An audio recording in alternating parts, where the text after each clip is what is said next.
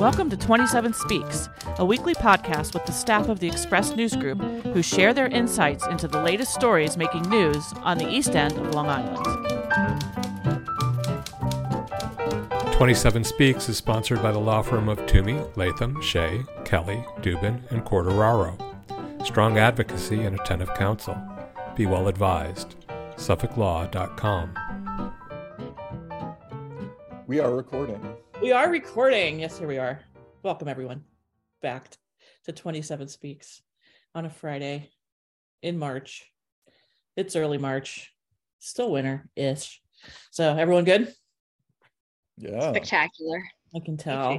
I can Wonderful. tell. The days are getting longer. And so are the meetings at Southampton Town Hall. How's that for a segue? So, with us today is Brendan O'Reilly. Hiya, Brendan. Hi, everybody. I'm Brendan. I'm the Deputy Managing Editor. And also with us today is Joe Shaw. Hey, Joe. Hey, Annette. I'm Joe Shaw. I'm the Executive Editor. And also here with us today is Kathryn G. Menu. Hey, Annette. It's Georgie. I am one of the publishers of the Express News Group. And I'm Annette Hinkle. I'm the Arts and Living Editor of the Express News Group. And also here with us today is Cailin Riley. Hi, Cailin. Hi, Annette, Joe, Brendan. It's Cailin. Former sports editor, current news reporter. Good to have you. And former field hockey player, can add. Former field hockey player. And Pierson alum. That's right. And Pierson alum. If you don't know already, now you know, but you probably knew. So on February twenty-eighth, there was a meeting at Southampton Town Hall about the issue that's kind of dominating Sag Harbor right now, and that's the Marsden Street property that the school district is hoping to purchase and was hoping to transform into a athletic field for the school, because anybody that knows Sag Harbor knows how limited Pierson High School is in terms of, of land around it.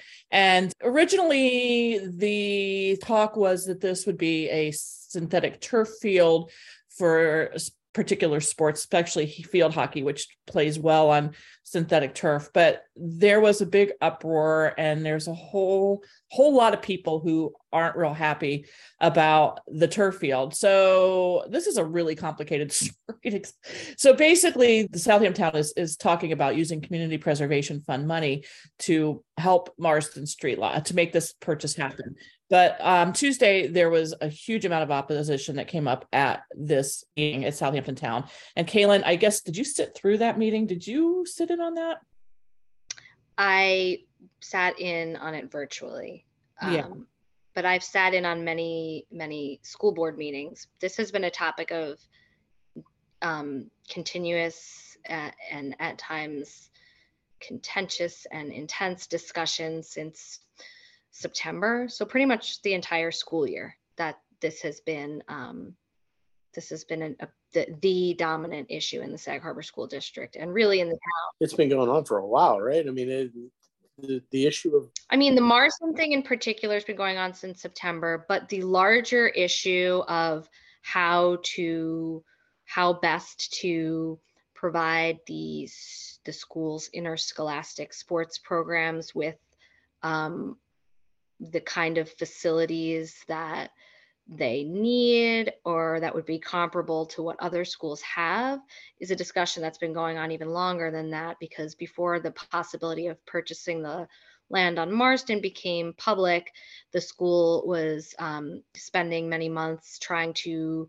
come to an agreement with Mashashimuet Park to do some um, facil- athletic facility upgrades there as well, because as most people know, that's where the, um, that park, which is one point one miles from the school, is where um, most people, most of the teams play and practice. There is one field behind the school, which lately has been the um, used mostly for soccer, but the park, so so there's been this larger ongoing discussion about how to upgrade the athletic facilities, generally speaking. I, I just wanted to make the point that this conversation about the artificial field, artificial turf field, predates the Marsden thing by by a long time. That that was an issue all by itself.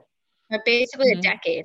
Yeah, I mean, there was um, a, a movement when they were redoing the field behind Pierson Middle High School. Like Cailin said, this was over a decade ago. I was covering the district for the Express at the time. Um, there was a conversation, and there was actually a past referendum for a turf field behind the Pierson Middle High School. They were going to install a turf field. Um, opposition emerged post-vote. Um, I think the price also went up post-vote. Um, and so that enabled a second vote where the turf field was voted down by a huge margin. Um, and so they constructed a natural grass field behind Pierson Middle High School. They did for a while, they were working with some pros up at the bridge, um, you know, to try and make that field um, robust despite constant use by students, like during lunch, during recess. Um, for those who don't know, this is the only field that Pierson Middle High School has um, on its grounds. And like Cailin said, all other sports after school have been done at Mashashimuet Park since I was a kid, since Cailin was a kid. Um, and so this, the school board for a while this, this past year, they were in pretty robust and aggressive conversations with the park about, well, if we're going to stay here, if we're going to continue to pay for this, we need better facilities. The park had a very hard line against turf. Uh, but it appeared that regardless of that, we were kind of moving forward with this larger plan for Mashashimuet Park that included a track, um, you know, and an indoor field and upgrades to the existing facilities when this group of Marsden properties came seemingly out of the blue for the school district, and the district announced it was going to be looking to buy those in September. I feel like a lot of the, the voters felt sort of blindsided by this plan. I'm not, maybe you guys could speak to this a little more, but the idea of buying Marsden, and initially the idea being to install a turf field there, was sort of an, another way to get what they didn't get ten years ago. And I don't know if this is accurate, but it feels to me like that's where a lot of your opposition is coming from now. You know, if they had just said, oh, you know, the district had just said, we should just buy this property and we'll let's have a community discussion about what we could do with this Marsden Street property, that maybe it would have gone over better, just because you know how things are in Sag Harbor, and that there's just a whole contingent of folks that feel blindsided. And now whether it's turf or just grass, they don't want this thing at all, right? I mean, I just want to say for the record, I don't believe that when the district announced the Marsden properties purchase that they were like, really like, and we're definitely going for a turf field, although that was like kind of the subtext to everything they were saying. It was like, well, we can't do exactly what we want to do at Mashashimuet Park. The only thing that they really couldn't do was the turf field, um, you know, and so this other opportunity has come up, but it did kind of come out of nowhere. And having worked in Sag Harbor, like Annette, for many years, um, the minute this was announced, I was like, oh, this is not going to go well, because, you know, Sag Harbor is a very involved community, which is awesome. Um, you know, people are very passionate about the school, about the village, about preservation, about the environment, and they're involved. And And if they feel like something's getting like slid past them, you know, there's definitely a really strong reaction to that. I mean, there's whole social media groups that have been created. In this most recent meeting, Jay Schneiderman said, wow, gee, usually when we vote on a C P F purchase, it's easy and happy. And I'm like, well, this is Sag Harbor, so nothing is easy and happy when you come to this village. No. Um, and so, so, but most recently, I think it's really important that Cailin recaps the Southampton Town Board meeting, because it seems like, you know, so first off, turf is off the table for the Marsden properties if this purchase goes through, which, as Cailin mentioned, at this point is still being pitched as like a, a partnership purchase with the town buying it through the Community Preservation Fund. Um, and then in some fashion, Um, turning it over to the district for the development of new athletic facilities. And it should be pointed out, the town made no artificial turf field one of the conditions to do that, because it heard the feedback from the community. So the town actually has been actively involved in that debate and, and came down on the side of no artificial turf field. But regardless of that, at this last hearing, it didn't seem like that swayed everybody in Sag Harbor that this was still something worth moving forward with. Cailin? Yeah, and that is true. And I think that that caught some people by surprise. I mean, both um, Jeff Nichols, who's the superintendent of the schools, um, and Jay Schneiderman, Southam- Southampton Town Supervisor, admitted publicly during the meeting that they were surprised that there was still this level of opposition. You know, Jay Schneiderman said that the vast majority of what he had been hearing from people prior to the hearing was that they did not want the turf field. And so once the school agreed, um, they so they made that a, con- a term of condition for the deal happening. And then once the school agreed that they would do one hundred percent natural turf, I think Jay Schneiderman and many people, myself to a degree, myself included, thought that that would um, maybe not eliminate all of the opposition, but would maybe create some sort of discernible shift. But it really hasn't. I feel as though, if anything, the people that are opposed to this and have been opposed to it from the start have just become increasingly um, vocal about their opposition to it. And so that really, really created something of a turning point after this public hearing, because it did really make you wonder if this deal is going to go through or not, because there's just still, still so many things up in the air, um, even with turf being off the field. It, it's a lot that has to come together. And this is, as has been pointed out, um, I don't know if it's the, the word unprecedented. I don't know. Some people, there's debate about whether or not you could say this is entirely unprecedented type of partnership for the C P F, but it is definitely, without a doubt, a rare and not, it's far, it departs from the norm of what the C P F does in a number of ways. Um, so I think that's part of the reason why the board is trying to pr- proceed very carefully here. That, coupled with the fact that there is, that there remains significant opposition to it. It's very hard to tell, you know, to take the temperature of a community in terms of how they feel about something, because as a lot of people, there was definitely, there were definitely more people at the meeting um, who spoke publicly in opposition. There were people that spoke in support as well. Mm-hmm. So I think if you take that meeting, your your takeaway from that would be, well, there's more people opposed to this than there are for it. And that has sort of been the case at the school board meetings as well. But then you wonder, but then a point that a lot of the people that are for it try to make is that um, they are working parents. They, it's harder for them to show up to these meetings. They're representing a lot of people when they speak. And they also point out that the district um, had a vote to allocate money from the Capital Reserve Fund to partially purchase the property, and that that that vote passed. So it's hard. It's hard to know. Like, there is a lot of opposition. That's not a debate, but it's hard to know to what degree the community is really split on this issue of purchasing the land. It, it's hard to suss that out for sure. You can make an argument, I think, both both ways for it.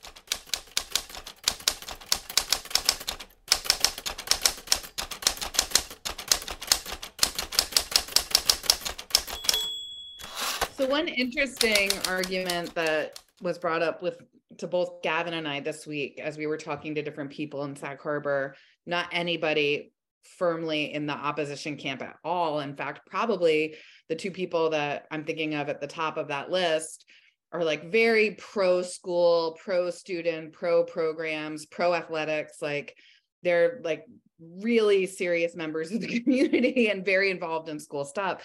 And, you know, the conversation very quickly became, so if one of the reasons we were pursuing Marsden for our athletic facility was because we wanted a turf field, because really the whole conversation, um, going back to the Mashashimuet Park redevelopment and now with Marsden, was like a lot of it was about field hockey.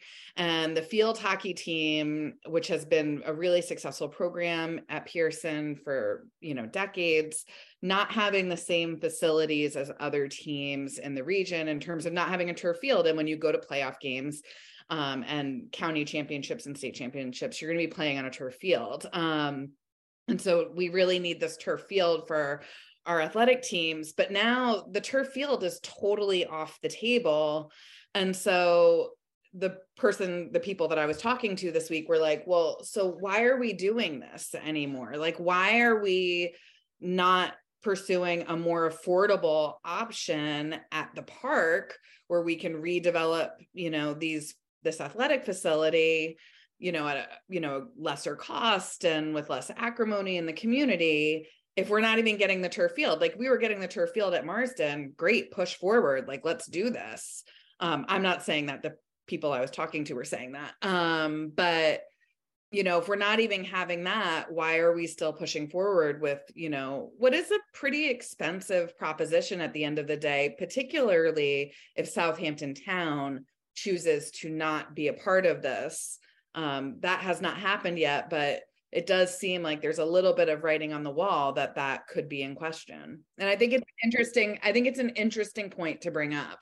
You know, if the turf field was the goal here and we're not getting the turf field, then, you know, what are the reasons the district still feels like this is really important project above other projects to pursue? I feel like that's the key point here, is that the, the, the turf field, like it or not like it, was the impetus for this conversation from the start, and it's now off the table, and that makes a difference. You know, especially we were talking as far as um, a, a regular grass field at Marsden, if it's going to be available for community use. Um, you also have the issue of it may not hold up very well.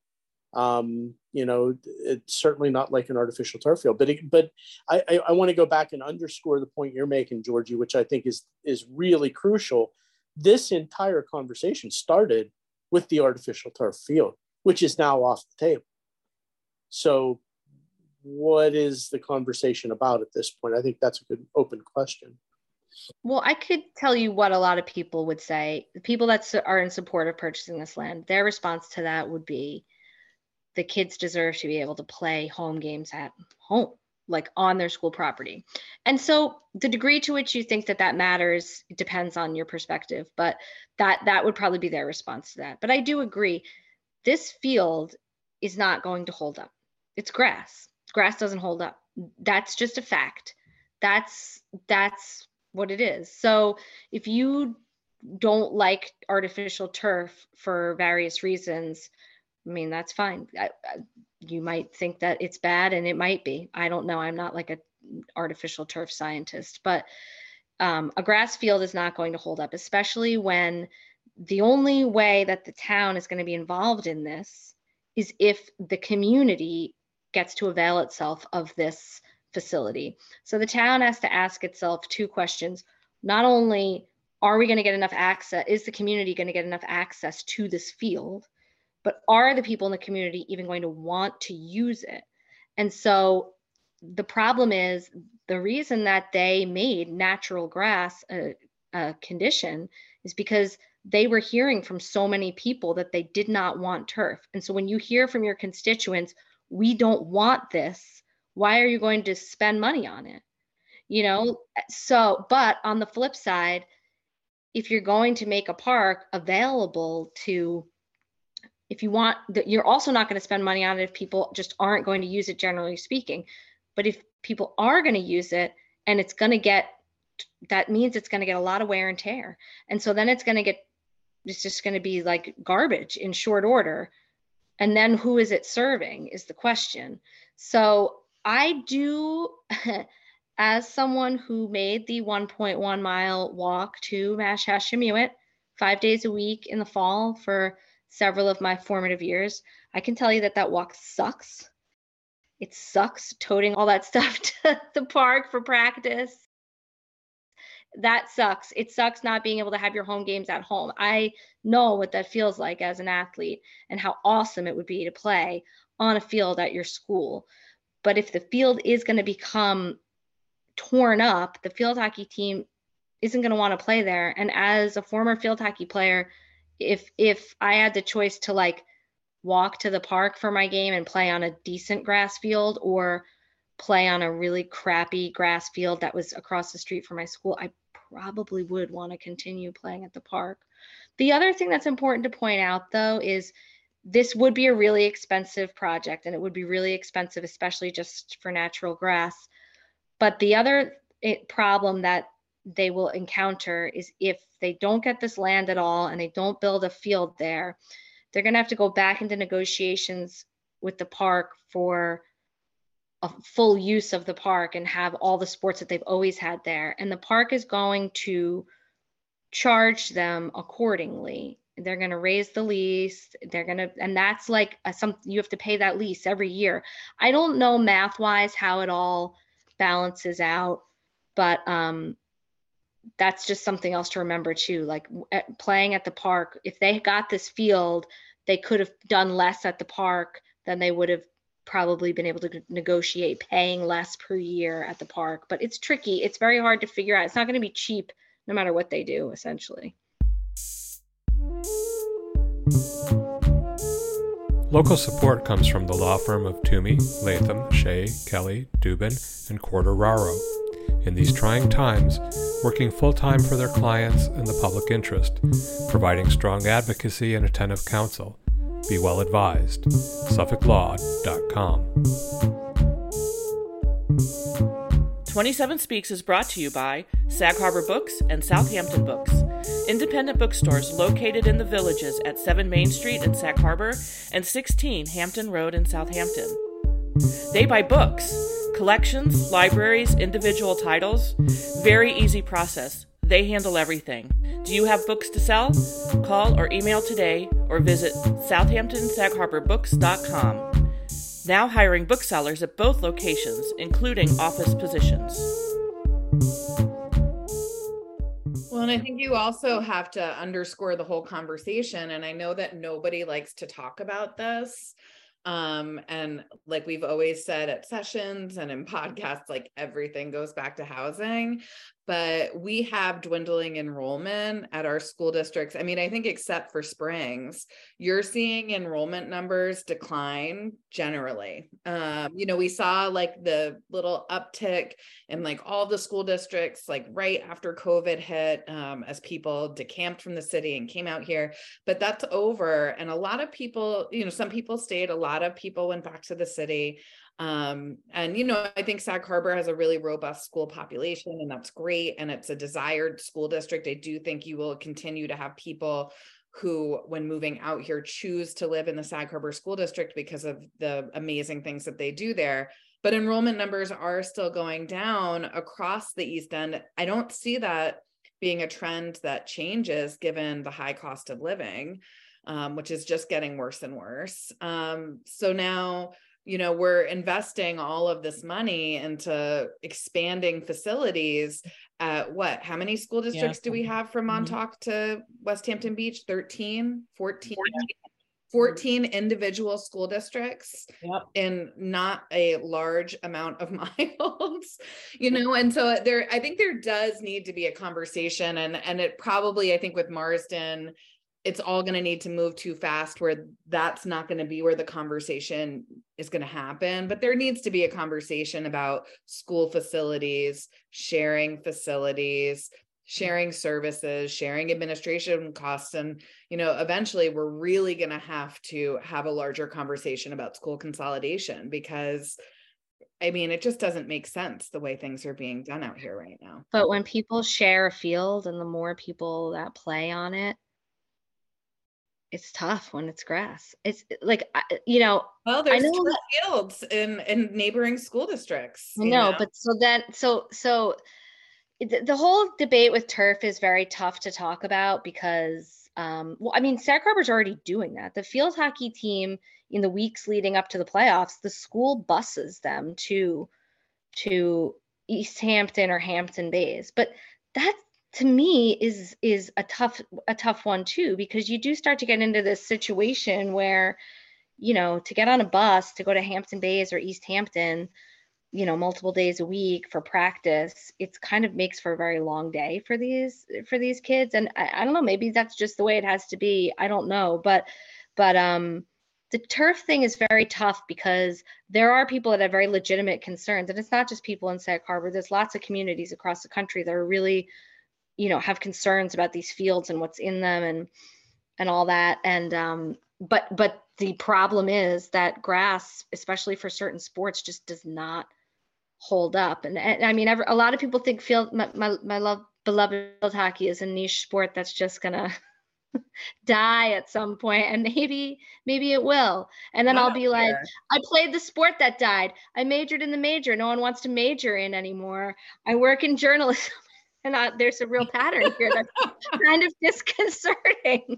I don't think, I honestly don't see field hockey ending out here anytime soon. It's yeah. still a super popular sport. I mean, I would say the most popular fall sport for girls um, still. So Georgie, can I ask you, or Cailin, even if you've heard about this, I mean, I, I felt like some of our conversations around this issue also had to do with the fact that the parents of kids who are not athletes feel like they always get short shrift, and that the athletics programs are the ones that get a lot of the, the money and the focus, while other things. Take it away, Georgie. Take it away, Georgie. That's just true. Um, I mean, there, there's, there's, there's not really much of a debate around that. I grew up out here. I went to spring school. I went to East Hampton High School. Um, I was an athlete in earlier years, but then I was into performing arts and visual arts. The budgets for performing and visual arts compared to athletics are, you know, fairly small. Um, I was actually just talking to a parent who has a student in the East Hampton High School play, which this will be out a week after that play, The Addams Family, um, was staged. And, um, and they were talking to me about how, like, they have like next to no costume budget, you know, and so they have one play that they do all year, and they don't have really a budget for costumes, but um, yeah. And so I do think, like, I feel like if you, if this Marsden purchase, um, if there were like conversations about it being like, maybe there's an athletic facility component, but maybe there's another component that serves other students besides athletes in the district, whether it's like, you know, a community garden or like a STEM facility. Like, you know, we live in such an affluent area. When you start to like dig into some of the facilities Um, that we don't have that you see at larger school districts, it can be a little surprising. Um, and I and I do think that there has in general kind of been this idea that, you know, athletics are given a, a significant budget when you compare it to the rest of the extracurricular activities. And there's a lot of students who aren't athletes, um, you know, who might benefit from these fields during recess and lunch, sure, and like P E, absolutely. Um, I don't think these fields would be like bad for the school community, but it does become a question about resources, and is this the best way for the district to spend its resources if the town is not going to be helping it purchase these properties? Maybe it is. Can I ask Cailin what the um, what a lot of the major objections were at the the Southampton Town meeting that um, that you sat in on? You know, there's a lot. Um, it all it, different people have sort of different objections. It is sort of interesting because the turf was like the big one, and then that was eliminated. But there's, you know, there's environment. I would say like environmental concerns, kind of broadly speaking, are a big one. What Georgie was just speaking to was important as well. Um, and and what you said about, you know, Sag Harbor being very big on preservation, both environmental and historic, I, I, I definitely see that. I mean, there are people who will say everything from, raise concerns, everything from the owls that live in the trees on that property will need to find a new home, to um, concerns about the fact that, you know, if you've been on Marsden Street before, it does sort of like dip down in the middle where that vacant land is. And from what I can see there, it's not like an actual swamp or wetlands, but there are people that will say in the past there had been cattails growing there and it was marshy. I think a lot of people do just feel like it's going to cost more money than they think it's reasonable to spend, because the stormwater management there and what they're going to have to do to kind of grade it out um, is going to probably be a little more costly just because of the way the land is low and dips down there. So, and there are also people, you know, who say this is in the historic district, in the village. I do also think that there's just people that live nearby that would prefer not to have um, high, a school athletic field with a parking lot right in the middle of their neighborhood, which I understand. I probably wouldn't want necessarily want that right next door to me either. But the counter argument to that is, you know, you are living in an area that is literally right next door to the school. So I, I don't know. It's hard to blame the school for like wanting to go after that property, um, generally speaking. Yeah, I, I want to make that point, Cailin. That's a that's a point I wanted to make to make too, is that it's a residential area, and I get that, but school facilities belong in a residential area. Mm-hmm. And I think I think athletic fields are part of a school facility, and it does make a lot of sense mm-hmm. for a school that doesn't have enough facilities to be able to add to those facilities when the opportunity arises. I mean, I don't, I guess what I'm saying, and, and this is purely as a, as an objective opinion, I'm on the outside of this looking in. I think it makes a lot of sense for a school to say, hey, a property opened up right across the street from the school. Mm-hmm. We really ought to acquire that if we can. Opportunity. Because it's an opportunity and they don't arise very often. And this maybe is something that should have been part of the plan all along for the school, to have a bigger space to be able to do these things. And, and Mashashimuet Park is a good compromise solution, but as you pointed out, Cailin, not the, the most convenient for students or anybody else. So, I, I mean, on, on that level, I feel like the purchase. And you're leasing that land, you never own it. And the district, not only do they never own it, and so they're tied into paying, you know, a six figure sum for the exclusive use of it every single year. That'll never end. It's a privately owned and operated like entity. And so the degree to which the district has control over what happens mm-hmm. there is really limited. Yeah. Plus the, that board can o- operate kind of in opacity. Is that the right way to say it? Because they're not like a public entity. So they're not publicly elected, like, um, like the John Drew Memorial Library, for example. And so like there, there's, definitely needs to be upgrades done there. And the district is going to pay for that and pay to lease it. And yet they don't own the land and never will, and don't really have, and they're very limited in terms of the say that they have over there. So that I know rubs a lot of residents the wrong way. The fact that like the district has to keep pouring money into that air, into that park, and yet they don't get to control it. I think the allure for the district of Marsden was, we will own this property. It'll be ours. Now, the town, it's a partnership with the town, but the way the deal is likely to be structured, if it happens, is that the park, um, that the the district would own the property and the town would be buying the development rights. That's a whole other interesting sort of debate we can We can get into if you want. I do think, you know, one thing I just want to also say, because I feel like it's really, it's an important thing to say anytime there's opposition to a development project, which is a very healthy process. You know, opposition creates conversation mm-hmm. and in a perfect world, it like shapes projects that are going to eventually happen into, you know, better projects. But something will eventually be developed on these Marsden lots, whether it's a school facility or a private home, um, or, you know, something else. Most likely it's one of those two things. But my point is the idea that these lots will remain um, vacant forever is probably reality. Vacant land in the village of Sag Harbor. Someone's just going to be like, you know what? I'm just going to leave millions of dollars on the table and like not sell this. Let the owls live. Yeah, exactly. And so I, I do think that that's really important. I feel like, I feel like there are a lot of times where people are like, oh, well, I don't want that project. And I really don't want any project there because I'm a neighbor or I care about the community and I like, you know, the passive way that it feels right now.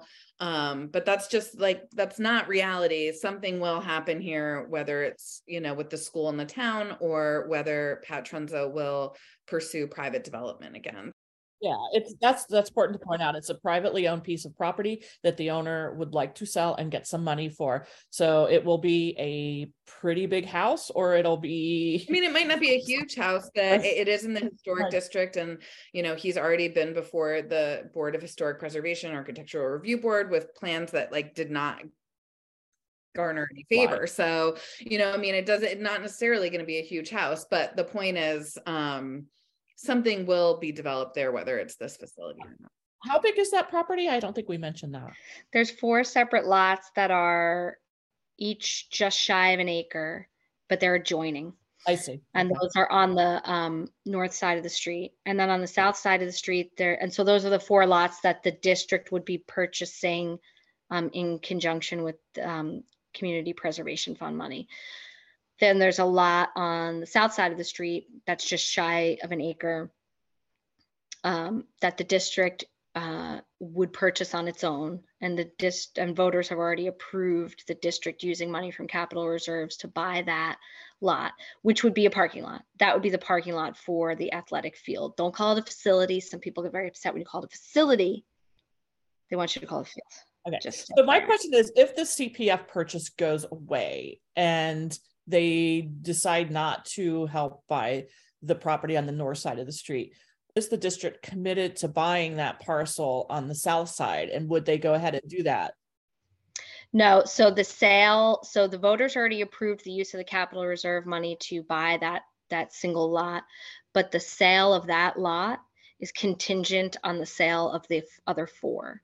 Okay. So that's not going to close until they're they're all still linked together in terms of the deal actually closing. So even if so if the if the other if the C P F purchase on the north side goes away, they would not even be um, permitted to buy that one acre if they wanted to. I mean, unless they convince the owner who owns who's the owner of all the lots to sell them just that one lot. But do they have? They wouldn't have to go back to voters to say, oh, okay, we're not going to be able to buy, buy the um, north side. But we still that's a good question. I don't really know, and and because it's just shy of an acre, there's definitely no way any kind of athletic mm-hmm. um, situation would happen on that single lot because it's just too small for for anything like that. Um, pickleball courts, people would love that. You can put pickleball. Everyone's always happy when pickleball shows up. We might also want to mention that that there had been a proposal on this property prior to all of this, right, that they weren't able to get approval for for housing, right? Brendan wrote about that, yeah. It it was almost insignificant. It came up before the A R B and the board just looked at the houses and they said, well, they're too big for this neighborhood and we don't like it. And it just never came back up again, which was odd because usually you see people come back and say, oh, well, we moved the massing into the back. We lowered the ridge line. We did this to make it look smaller. We actually... you know, we took away some square footage, but in this case, they just dropped it. And maybe because they realized they could get a better deal selling this land to C P F and the school district than anything else. I do wonder though about the structure of this deal. If the idea is that the town buys the development rights, but the school district owns the actual underlying property, how is the town going to pay as much money as the school district is expecting? The C P F is only allowed to pay market value and no more for what it purchases. As far as I know, that applies to both land purchases and development right purchases. If they were developing the land and they came up with a figure and said, this is what it costs, the town C P F could contribute up to that dollar amount. But you would have to get a separate assessment, I'm assuming, for what the development rights are worth. And then the town could only contribute up to that much money.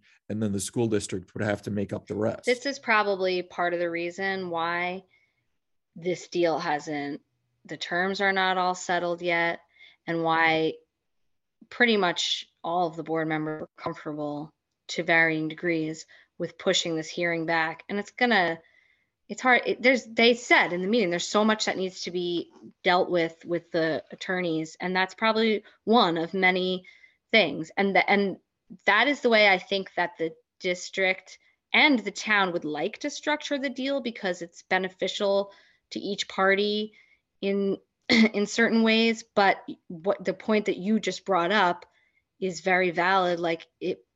While that might be preferable to both parties to structure it that way, it might not be legally possible for them to structure it that way. And if the town does more than the development rights, like if they become co-owners, then enter the Village of Sag Harbor and their land use boards.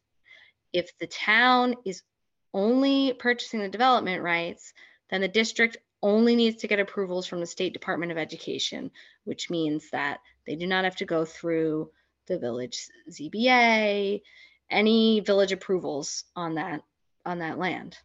I get the would, sense that's what scares a lot of the neighbors too, is just yes, a thousand percent. Again, do you think that this whole thing would have gone a lot more smoothly if it, the conversation had not so early on kind of zeroed in on the turf desire? You know, I feel like that really set up the opposing sides, but. Um, do, should I answer this? I don't know. um, you know what? Answer it. Answer it, but it's. A, I do think that there are, it's a chance for us to to talk about the elephant in the room too, because I, you know, as your editor, I feel like um, one of the criticisms that that I think are floating out there is that you, as a Pierson, oh, they're floating. As a Pierson graduate, they're swimming along, and and a former member of the field hockey team, very clearly cannot be objective on this subject. And I really bristle at that. And I think you've done a great job of, of, you know, people who know you, I think, know that you're going to do your job and you're not going to let your personal opinions affect the way you do your job. You do have personal opinions on this. And, and, you know, I mean, this is the, human being. This is the nature of community journalism. You're part of the community and you have right. opinions, but I, I'm going to just push back on people who've, who have raised that sort of quietly, um, that you haven't been fair. I think you've been, you, you've gone out of your way to give all sides of this thing. So with- Well, I appreciate that. I have tried. Yeah, with that in mind though, I think it's a fair question. We're... I do think that there are a lot of people that really, truly, honestly are vehemently opposed to artificial turf. And they feel that it is harmful, toxic, has, has, poses serious health risks. And I, even if I don't personally believe that, I'm, I cannot write those people off, because you know what? I don't know for sure that it doesn't. I, like I said, I'm not, I'm not an expert on that. I'm not a scientist. So I don't, I don't discredit or discount people who feel that way. And there are definitely people who feel that way. I do also though think that there are just um, some people that don't want this for various reasons, and as has kind of been shown in the public in the public hearing, taking turf off the table really didn't make a difference for a lot of people. They just don't. They are just vehemently opposed to this, and they don't want to see kids in their village. I mean, I'm I'm I'm half joking. Well, that was the other thing that kept coming up at this hearing. They're like, we're not anti-kids. I don't think anyone's anti-kids. You know who's anti-kids? The person that probably wants the turf. The mom that's like, get these kids anti out of my house on the weekend. Dad, go take them down to that new field at Marsden so they're out of my face because I'm anti them being with me. That's your people who are anti-kids. I mean, that I can speak from experience as well.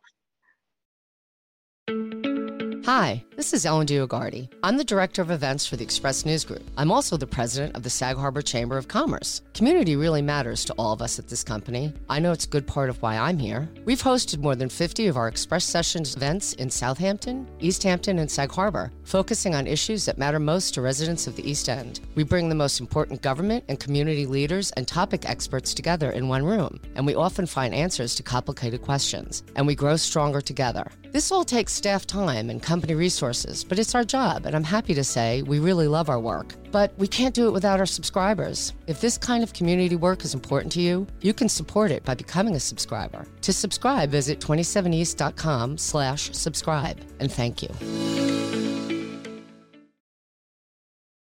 It's funny, too, because when we talk about community journalism, um, we've lost uh, Georgie in this conversation, which is kind of unfortunate, because I know Georgie, you know, even among our newsroom and our editorial board, Georgie is someone who has real reservations about artificial turf.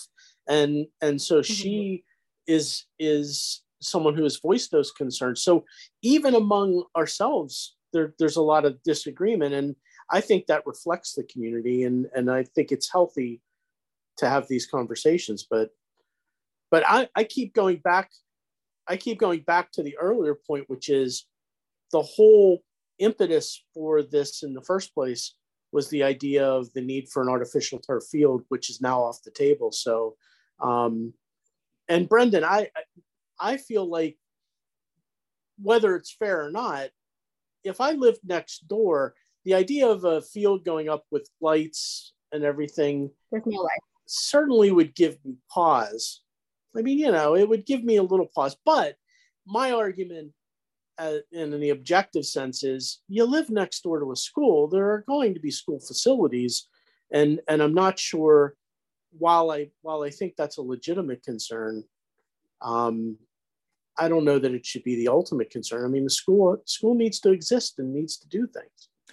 I know in, in Eastport, there was uh, town Little League fields went up, and there are some neighbors who are still very upset about the fact that they're hearing games being played late into the night, and they're having lights that shine or reflect into their yard. So I can be sympathetic to neighbors who say, if you build this, there's going to be lights in my yard. If you build this, I'm going to be hearing events going on until nine, nine o'clock at night or later, because that's what happens when the weather's nice. You know, there's Little League games that go on very late at night, surprisingly. And this is not a Little League field. This is other sports, but what's to stop them from having a field hockey game that starts at seven and, and the people don't clear out till nine, and you have a bunch of cars that are driving around. And yes, the people who live directly next door to this or within a close proximity to it probably have the biggest dog in this fight out of everybody who's upset about it. I think one of the points here that I don't hear it raised as much as I thought I would over the course of this debate, as long as it's been going on, which is, why is the C P F contributing money to get something for a school district? And the workaround is that this will become a public facility that everybody could use. But then we're hearing, well, if the C P F does it, it has to be a grass field. If everybody gets to use it, the grass field is going to be destroyed. So it sounds like if the C P F is involved, they won't get turf. They're just going to have a destroyed grass field because too many people will get to use it. The solution here would be the school district would need to build a grass field to satisfy the anti-turf folks, and also exclude people who are not students from using the field so it doesn't get overused and run down. But the way to accomplish that is for the town Community Preservation Fund to not contribute a cent to it, because as soon as you put C P F money into it, it becomes a public facility. Are the taxpayers of Sag Harbor School District willing to pony up that extra money so they don't have to share their athletic fields with everybody else? Probably not. I mean, with a thirty-year bond, would it actually be like that big of a deal? I mean, I don't, that, that might, if this deal falls apart, that'll be the question. Are they going to still pursue it? And can they still pursue it? Like, if it falls apart, is the seller just going to be like, screw it, I got somebody else who's going to buy this now, I'm done waiting? I don't know. I mean, he's already waited pretty long. So they might. You were at the virtual hearing, Cailin.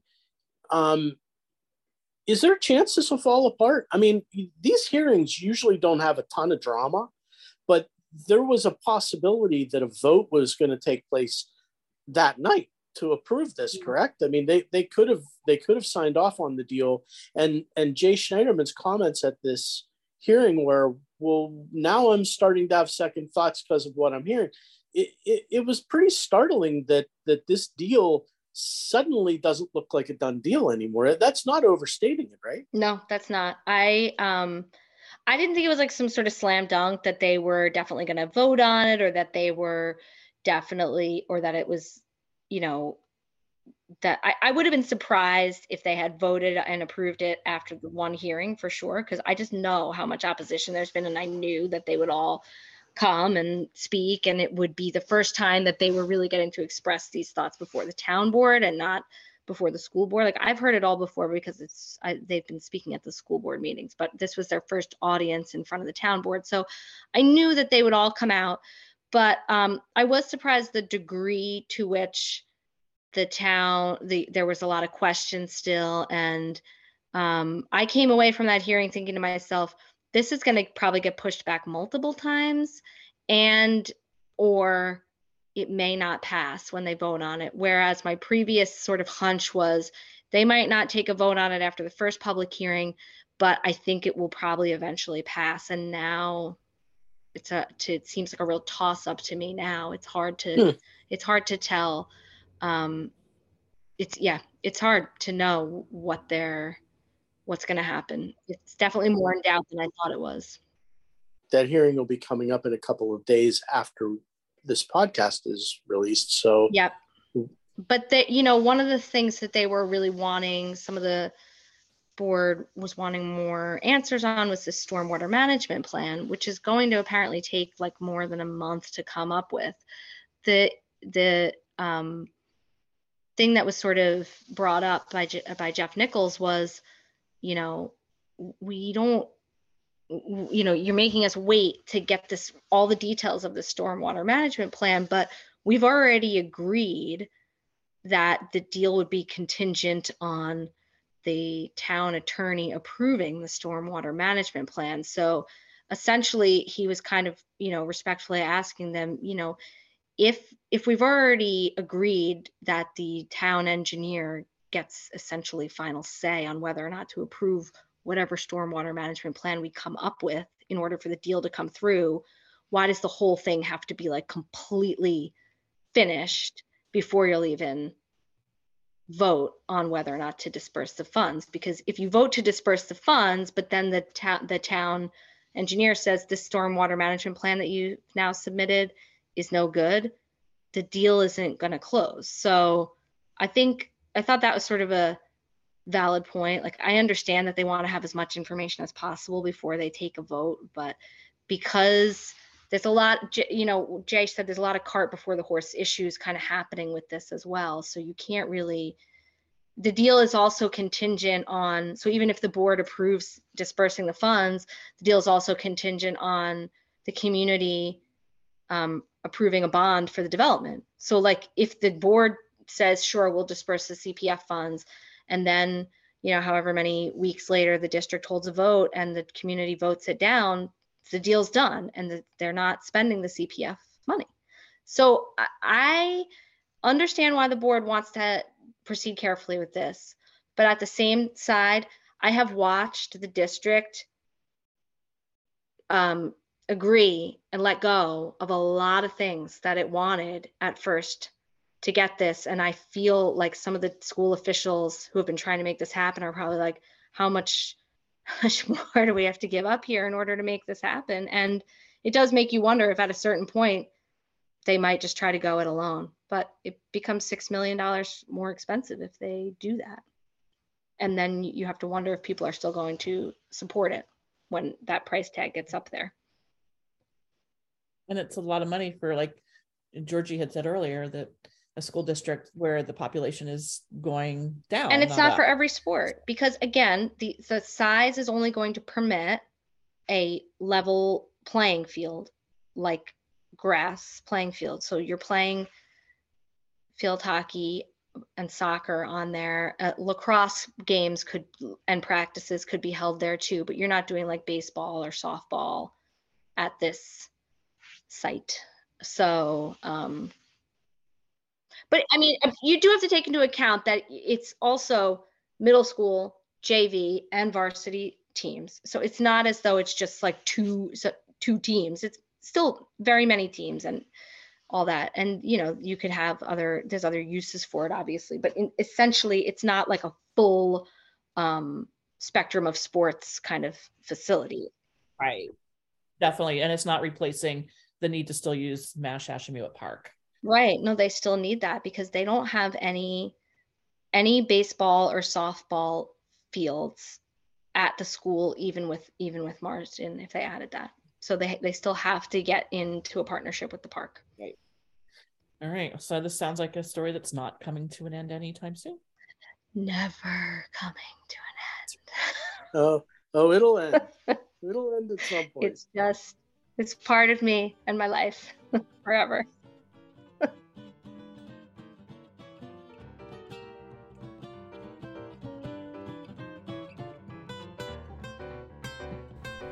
twenty-seven Speaks is sponsored by the law firm of Toomey, Latham, Shea, Kelly, Dubin, and Corderaro. Strong advocacy and attentive counsel. Be well advised. Suffolk Law dot com. Thank you for listening. Join us again next week to hear what's news on the East End. Our interlude flute music is by Allison O'Reilly. Our opening and closing theme music is Boysdale Blues, written and performed by the incomparable Judy Carmichael. Listen to Judy's weekly show, Jazz Inspired, airing on an N P R station near you, or go to jazz inspired dot com. twenty-seven Speaks is a weekly podcast produced by the Express News Group, which includes the Southampton Press, the East Hampton Press, the Sag Harbor Express, twenty-seven east dot com, and Sag Harbor Express dot com. Find us on the websites or subscribe through Apple Podcasts.